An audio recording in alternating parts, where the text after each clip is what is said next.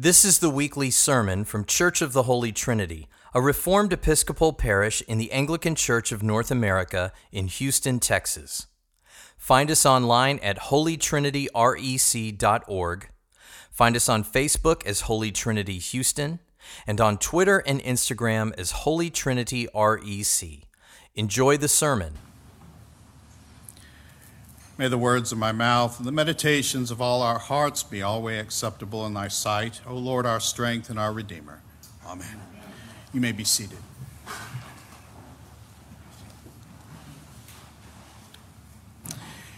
If anyone thinks he is religious and does not bridle his tongue but deceives his heart, this person's religion is worthless. As we spoke about last week regarding the book of Job and the harm Job's three friends did to him through their cutting words throughout that book, it's appropriate we continue with the Bible's cautions against the unbridled tongue. Pride, of course, is the source of a tongue that is not constrained. We live in a time in our own country where the words coming from people, whether spoken or written, are without restraint completely. Rhetoric abounds that Christians should not be religious, but spiritual. The answer we often hear in reaction against religion is to, let, to not let oneself be constrained with religion. Yet unconstrained means to allow oneself to do as one pleases, even if it means disobeying Scripture in favor of the so called spiritual slant of doing what feels right. We think about it with our tongues. Ten times out of ten, gossip sliding off our lips feels good to the sinful heart. Ten times out of ten, withholding the tongue from gossip feels stifling to the sinful heart. While the world tells us to go with what feels good within, the Christian religion, as found in James chapter 1, exhorts us to resist these temptations. Instead, we need to speak with grace, starting with prayer as our teacher. It is apt for today, known as Rogation Sunday, the next three days in which the church prays for the upcoming harvest and the crops and the livestock that will be raised this summer that we focus on proper speaking as Christians. First, bridling the tongue requires prayer. Bridle in a passage means to bridle, to hold in check or restrain. A little later in James chapter 3 verse 8 it reminds us about our sinful condition, where we all are at if you will in our sin. But no human being can tame the tongue. It is a restless evil, full of deadly poison. Does this mean we give up and sin to our heart's content regarding our words? No, it means we must ask for grace and help in this area. Part of prayer for help with the tongue requires that we look within ourselves, that we examine ourselves, comparing our lives and thoughts with the Word of God. We look for the areas in our lives of weakness. Not only is examination for wickedness important, sometimes reminders of why certain behaviors are sinful is needed as well. In, our, in the persistent attacks against Jesus and his church of this world, part of the scheme involves telling us the lie that sin is either not really that bad or that it's not really a sin at all. This is especially true with the use of the tongue in speaking evil. In examining self, we also need to know the seriousness of the exposed sin, especially of the unrestrained tongue. James chapter 3 verse 6 explains the sins of the tongue in detail. And the tongue is a fire, a world of unrighteousness. The tongue is set among our members, staining the whole body, setting on fire the entire course of life and set on fire by hell. In such sobering imagery, we are ready for the next step, if you will. When sin is exposed in our lives through the Holy Spirit, the next step in bridling the tongue is to repent, to confess, to ask God forgiveness. As we read today in Hosea chapter 6, verse 1 Come, let us return to the Lord. The only healthy remedy when confronted with any sin is to turn back to God in repentance and asking for help. In seeking forgiveness, we also seek His help to go and sin no more in the particular sin that is confessed. We're given opportunities to repent every day of our lives. If we pray the daily offices of the prayer book of morning and evening prayer, we have chances through the general confession to repent of areas that have been exposed by the Spirit in our lives. The same is true when we confess the general confession, as we will in a few moments in the communion service. The general prayers we pray together, especially in our prayers of confession, are meant for all of us individually within to give our sins to the Lord as we pray together.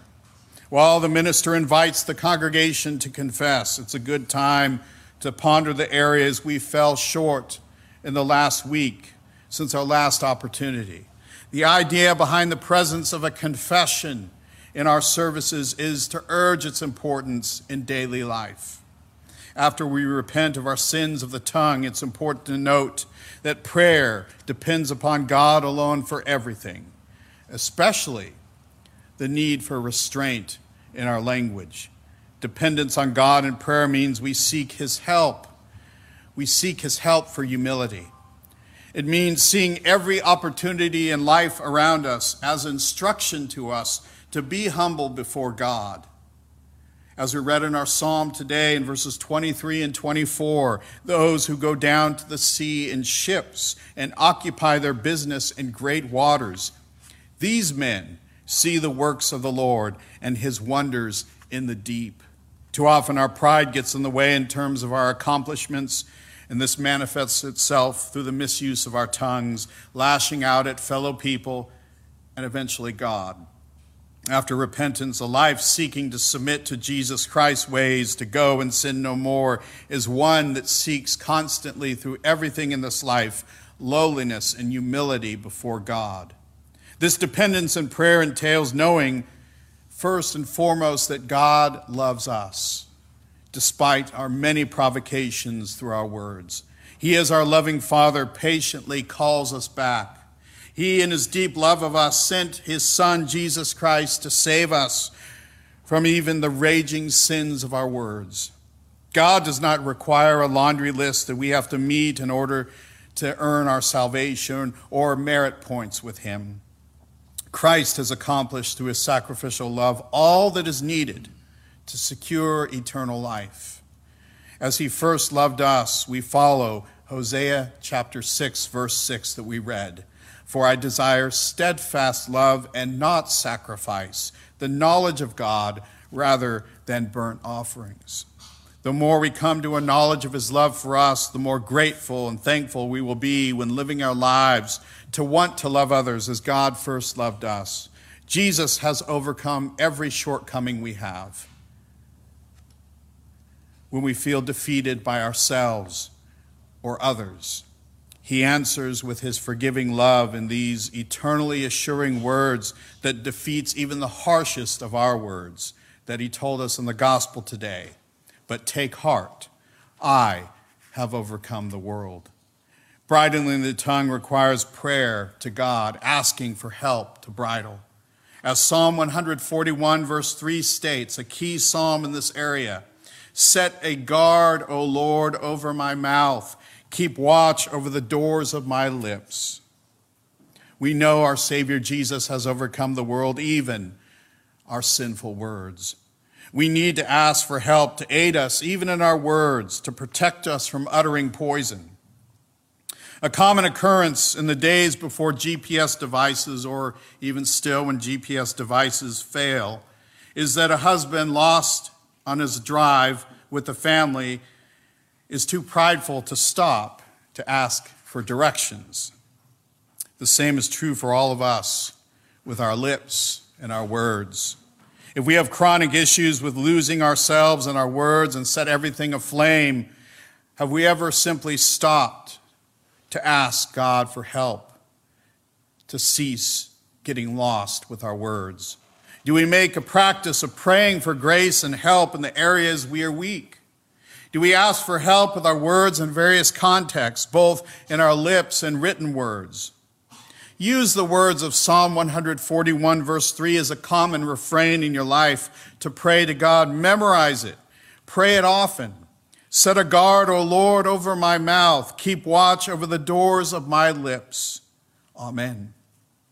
Bridling the tongue means also that we fill our minds and our words with the words of God, His scripture, songs of praise, prayers, and worship. A sure way to tangibly aid us in bridling the tongue is the practice of uttering holy words and songs from our lips.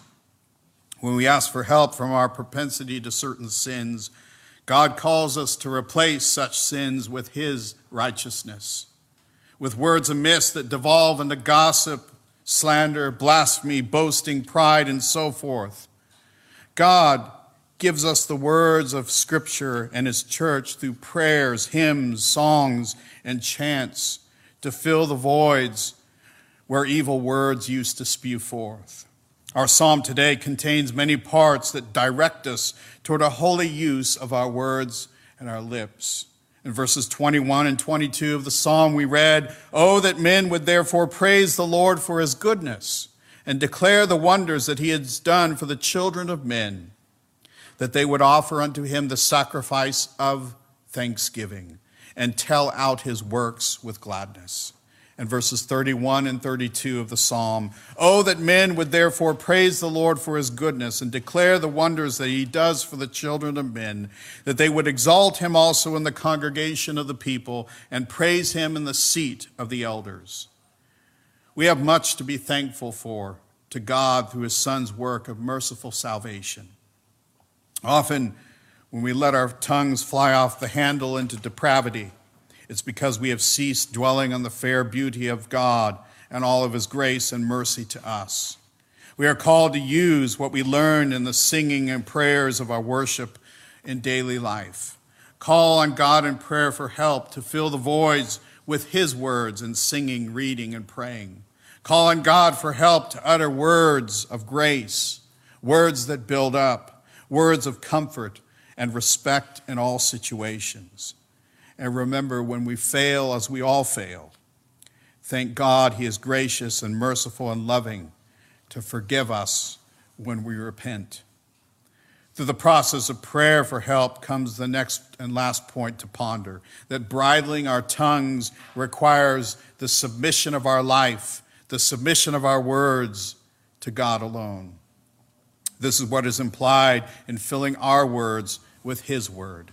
Such begins with an acknowledgement that no matter how hard we try, our words on this side of eternity and this life will never be perfect.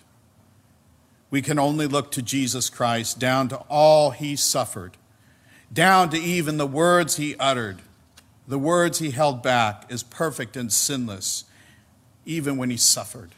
Isaiah chapter 53, verse 7 explains what Jesus did for us at the cross. He was oppressed and he was afflicted, yet he opened not his mouth. Like a lamb that is led to the slaughter, and like a sheep that before its shearers is silent, so he opened not his mouth. In our society that values the use of the tongue and words to defend self, even if it means sinning, we need constant help.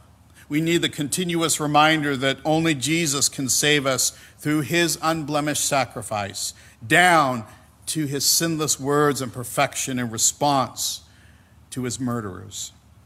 The Reverend Melville Scott, an Anglican priest of the 19th century, wrote of three areas of bridling the tongue that go well with depending on God alone in his perfection and his help with our words. The first is the bridle of restraint. He wrote, The bridle of restraint is most needful, for they are apt to go too fast and be in advance of truth through exaggeration, of modesty through boasting, of feeling through flattery, of love through anger. In all these respects, they are apt to run away with us. When words go amiss, all restraint is gone and people get hurt. The spirit of paganism is such that states people need to just get over our sinful words without repentance and reconciliation, that we're free to speak and write as we desire. The spirit of paganism we also see all around us as such that refuses to hear someone repent for their sinful words and rather to play God in punishing them with no chance at forgiveness. Both of these approaches to words are sinful. It would be akin to the three friends of Job going without consequence for their harsh and unfounded words against him, telling Job to just deal with it. They're free to speak as they chose. Or of Job at the end of the book refusing to forgive and offer sacrifices for his friends' words. The second area Melville Scott wrote about is the bridle of correction is needed to prevent them wandering into frivolity, personalities, scandal, or into subjects of which we know nothing, lest they carry us whither we would not. When we speak or write without restraint, we need the loving correction of Jesus Christ. The correction we find for our words in Jesus alone is through his love, praise, and honor. We are corrected through exhorting us to stop uttering evil and calling us to use his loving and gracious words with respect. The last area Scott wrote about is this the bridle of direction is also needed to guide them into whatever is good, useful, interesting, and edifying. In quoting Ephesians 4 29 and 31, let a, no corrupting talk come out of your mouths, but only such as is good for building up as fits the occasion, that it may give grace to those who hear, and do not grieve the Holy Spirit of God, by whom you are sealed for the day of redemption. Let all bitterness and wrath and anger and clamor and slander be put away from you, alone with all malice. These three areas require a submission of our whole being to Christ even our lips. It is God through the Spirit that convicts us when we go amiss with our words as well as the church. When we hear admonitions for restraint and the bridling of the tongue, we must shun the worldly response to, set, to tell such to get lost. I'm free to speak and write as I please. Instead, the hard thing to do is to listen and repent and ask for help. Restraint, correction, and direction of our lips is hard. Only Jesus spoke perfectly, without blemish. He did this for each and every one of us, dying for our many inabilities in the critical area of our words.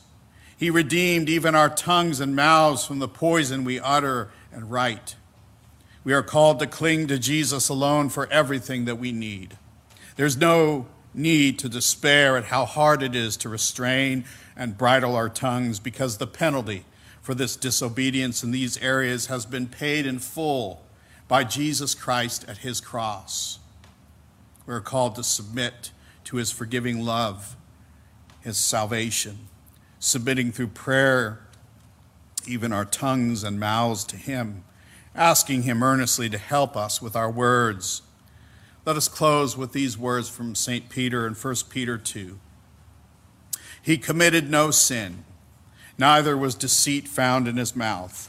When he was reviled, he did not revile in return. When he suffered, he did not threaten, but continued entrusting himself to him who judges justly. Amen.